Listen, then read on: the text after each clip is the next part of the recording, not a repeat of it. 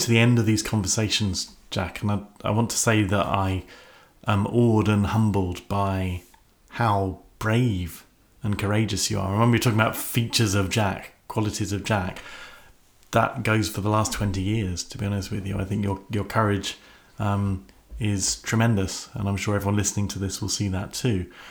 I wonder then if we can draw on a bit of the wisdom also that you've developed over the years. Um, and if you could go back six years now and give advice to some of the following people, I wonder what you'd say. If you could go back six years and, and give advice to me or to us as parents, what advice would you give us?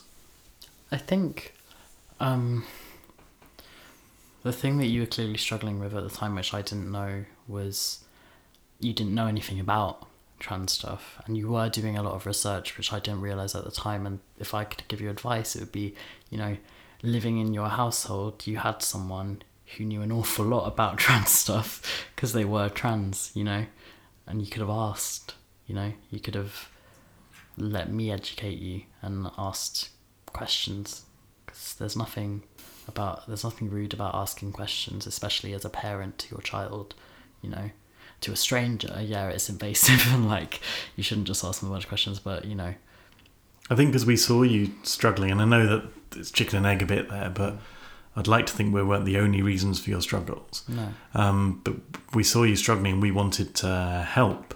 We wanted to make things better. You know, when you when you have a small kid and they fall over and they scrape the knee, you want to pick them up, clean out the wound, and put a plaster on it, and then they stop crying and they're better. So I think we just wanted to make things better, and I think therefore it's hard to ask the very person who is struggling how you can enable them to struggle less, or it felt hard, maybe. but I guess with um, it does feel difficult. But with any person, if they're struggling with something, and you're not really sure how to help, and if someone like opens up to you about something, um, it's okay in any situation to say, "What do you need from me here? How can I help?"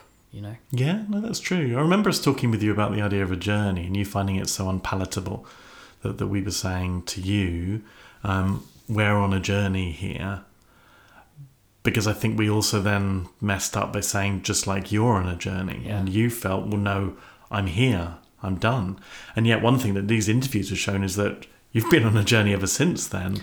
Yeah, but And you weren't at a destination, were you? No, it wasn't. If I think if at the time, like you were saying, the thing like you know it's just a phase. You don't know for sure. yeah, that, wa- that wasn't what It's we meant. It, I know it's not what you meant now, but like that's how it came across, you know. But really, just um, yeah, advice. If I could give advice to you back then, would be to you know ask me questions and let me educate you, you know, and talk to me.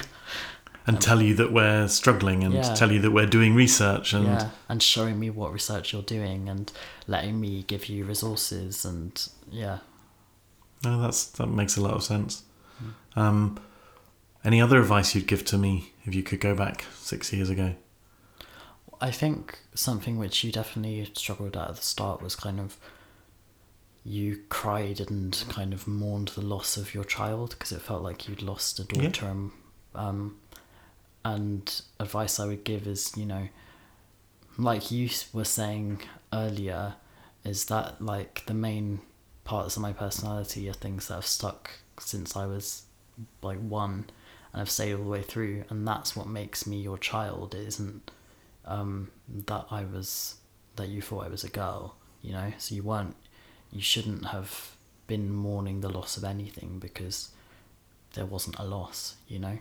I guess gender takes up such a massive space in society's I um, think um, outlook I think when my generation, other than the like few like right wing Tory kind of people of my generation, but when like you know the good people of my generation grow up and have kids, I think gender's going to be less important in their kids growing up and their kids' up upbringings. You know. i see that in the students i've worked with over the years including since your transition since Yeah. my own sort of awakening and learning Yeah. I see a, a generation for whom, like you said, sexuality, why does it matter?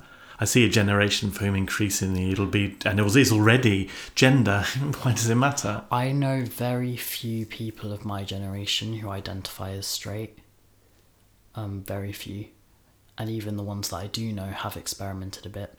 And then when it comes to gender, increasingly there's a lot of people who, for most of the time I've known them, have just identified as cis, and that's not been an issue.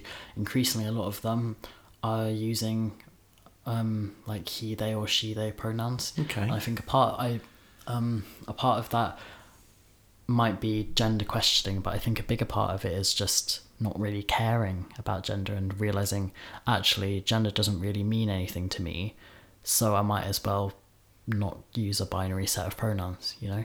So I think increasingly that's going to become a much bigger thing for people of my generation, the generations to come.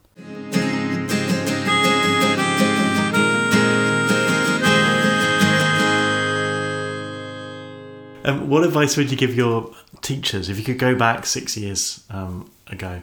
What advice would you give the teachers who had yet to encounter you, to, to get to know you, to learn with you? Don't gender so much stuff in the classroom. Mm. Um, I remember there was one teacher I had in Jordan who was my form tutor one year. I can't remember which year it was.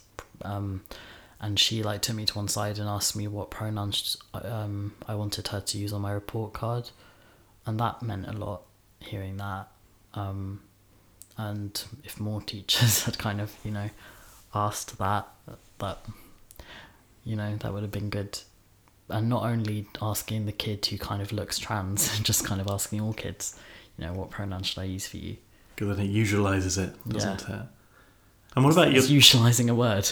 It usualizes it. Is that word? Yeah, Okay. I think it's it's interesting actually that you asked that. Um, when I was involved in the recent Pride in Education conference online, we were talking a lot more about usualizing than normalizing because normalizing carries with it um, baggage, doesn't yeah, it? Being some- normal or abnormal, Yeah, you yeah. know. Whereas usualizing, it's talking about being common, you Yeah, know. So I think it is. Um, Yeah, it's like that thing. Um, that main bit of advice if you feel uncomfortable asking someone's pronouns just because you're worried it like brings attention to the fact that they're trans or anything like that. Just go about it like introduce yourself with your name and pronouns, and then ask them what theirs are. You know, yeah. and then it is usualizing it. Yeah. Well, you've got a new word from me today, Yeah. if nothing Well, it's just if like even like uh, with social media generations, it's quite uncommon now for people of my generation or below not to have their pronouns in their bio. And if people don't, it's either a marker that they're kind of dickheads about trans stuff, or it's a marker that they might not know. It's interesting when I look at my um, professional networks on, say, LinkedIn, still a relatively small, tiny minority of people wear their pronouns on their sleeve there, Yeah. despite how easy it is to, to do so. Yeah. And so I think maybe my generation still has a, a long way to go, but perhaps not as far to go as the generation ab- above me. Yeah.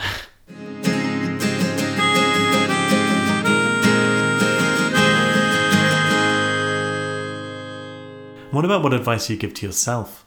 If you could go back, and I know we're talking time travel here, and you're not the Whovian you once were, um, but if you could go back six years, what advice would you give yourself? Um, I think to be a bit more patient with you. I think I I kind of when you didn't immediately within the first few months accept me. Um, I felt that was how I felt. Um, I kind of in my mind kind of wrote it off as oh my parents are never going to accept me, you know.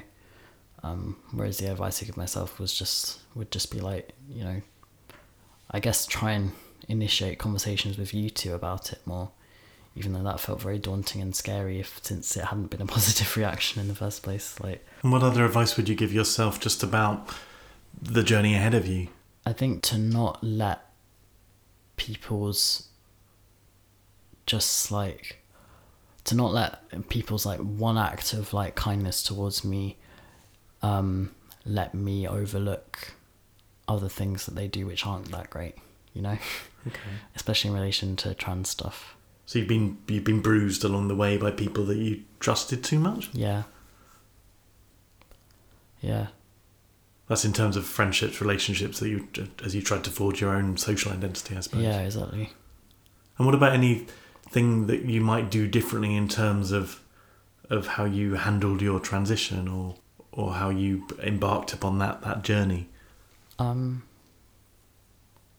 I don't think I would do anything differently. I don't. I think I would have. It would have been too scary and daunting to come out sooner, and start my social transition in a school environment where everyone knew what I was like before. That would have been too scary, and I don't think that would have been the right thing. And I also don't think that school would have let me not wear a girl's uniform. What if you could reach out to to the Jack in those darkest times? You know, when things were were so scary and so close to to nothingness. What would you if you could reach out now and say something to him? What would you say? just say that it really does improve, you know. And um, also, the advice I'd give is that um, it's kind of not to pin all your hopes on like hormones and top surgery, thinking they'll solve all your problems in life, you know. Because yeah, they'll make it a lot easier, and it'll make it a lot easier to cope with the other problems you have. But it won't be like this. Um, like as soon as you've done that and you feel kind of complete gender wise, then all your other baggage is kind of disappears, you know. Because I think that's what I struggled with um, after I recovered from surgery, is like kind of a confusion because I thought everything would be okay, you know, like everything would just be everything would be easy, um, and if I'd kind of not expected that, then I think I would have been a lot happier.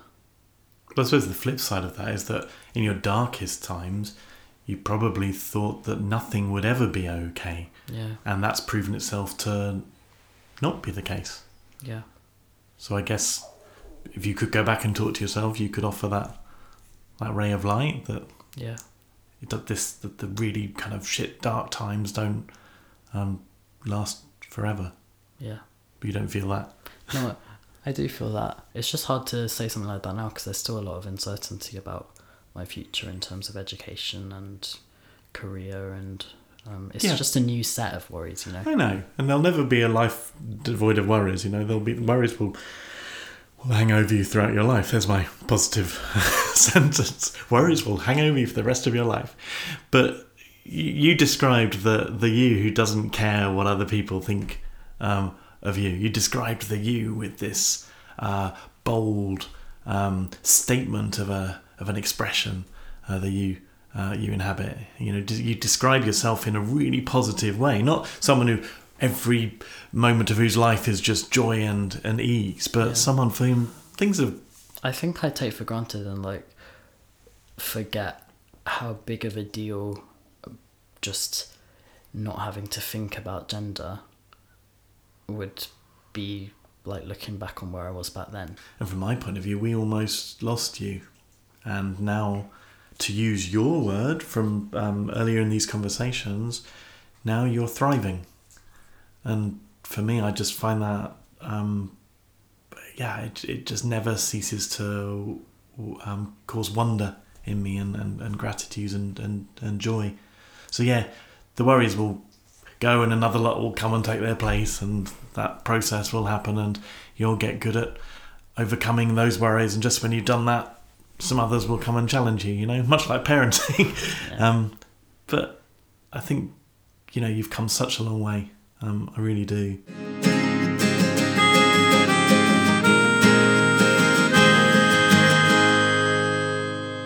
And what advice would you we're in advice mode here. Um, i'm trying to tap your wisdom while i can.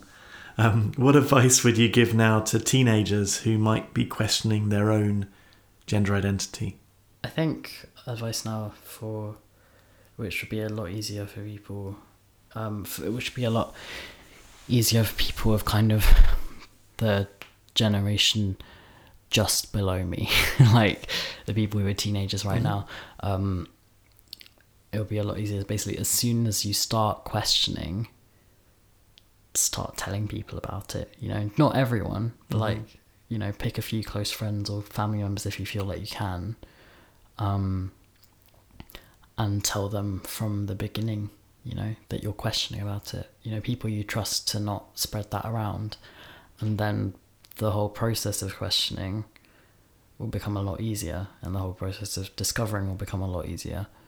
Um, It's really interesting because when I think back, I wonder whether it would be so much easier for us, and therefore, as a result, for you, had you spoken to us when you were very first questioning things, and then we would have joined you at the same um, point in the journey almost. I think for me, and probably for a lot of trans people, the parents are the hardest people to tell. Yeah. and also it's kind of like um, discovering who you are in that aspect is kind of something which you want to have agency over and do by yourself and most parents don't really let you have agency over stuff and do stuff by yourself when you're a teenager Fair enough.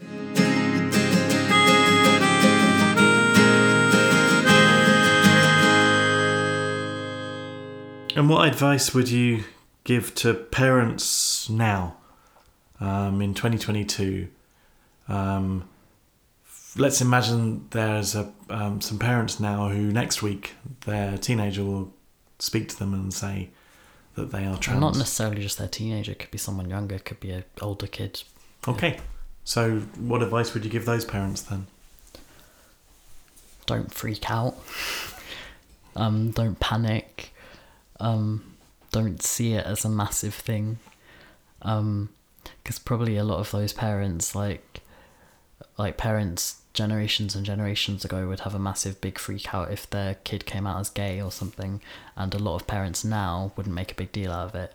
And just try to act that same way if your kid comes out as trans you know and ask them questions you know ask them like what do you want to be called? Do you want to help finding a name? If not that's okay do you what pronouns should i use for you? Do you um what do you need help with? Like just asking that kind of questions and then um asking them if if you're if you don't know stuff about the trans community ask them if they would like if they feel okay to like try and educate you about that. Some of them might not want to and that's okay too. And in which case research stuff online but research the right kind of stuff you know research for you know um for resources which are created by trans people. Um there's a lot of youtubers who are trans and dedicate their youtube channels to very informative educational videos about the trans experience and the process of transitioning and the process of like realizing and all of that.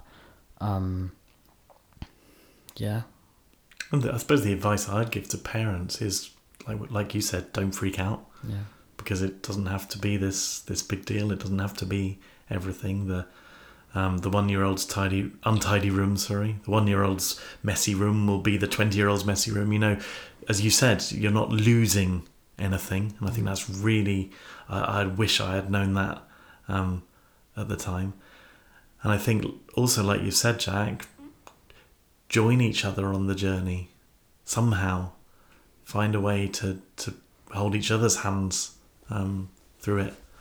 Um, yeah i think it's hard um because the thing is trans people more so now than when i came out are very much in the media mm, um not in a positive light yeah. but you know um so most people will know stuff about trans people they just might not know the right things Mm. so also parents now depending on what um newspapers they read and but in most newspapers aren't very positive about trans people to be honest so like most parents will need to kind of de-educate themselves in order to educate themselves No, that that makes a lot of sense. And what I talk with schools a lot about, and with with parents um, uh, to get in touch with me, is the importance of unconditional love.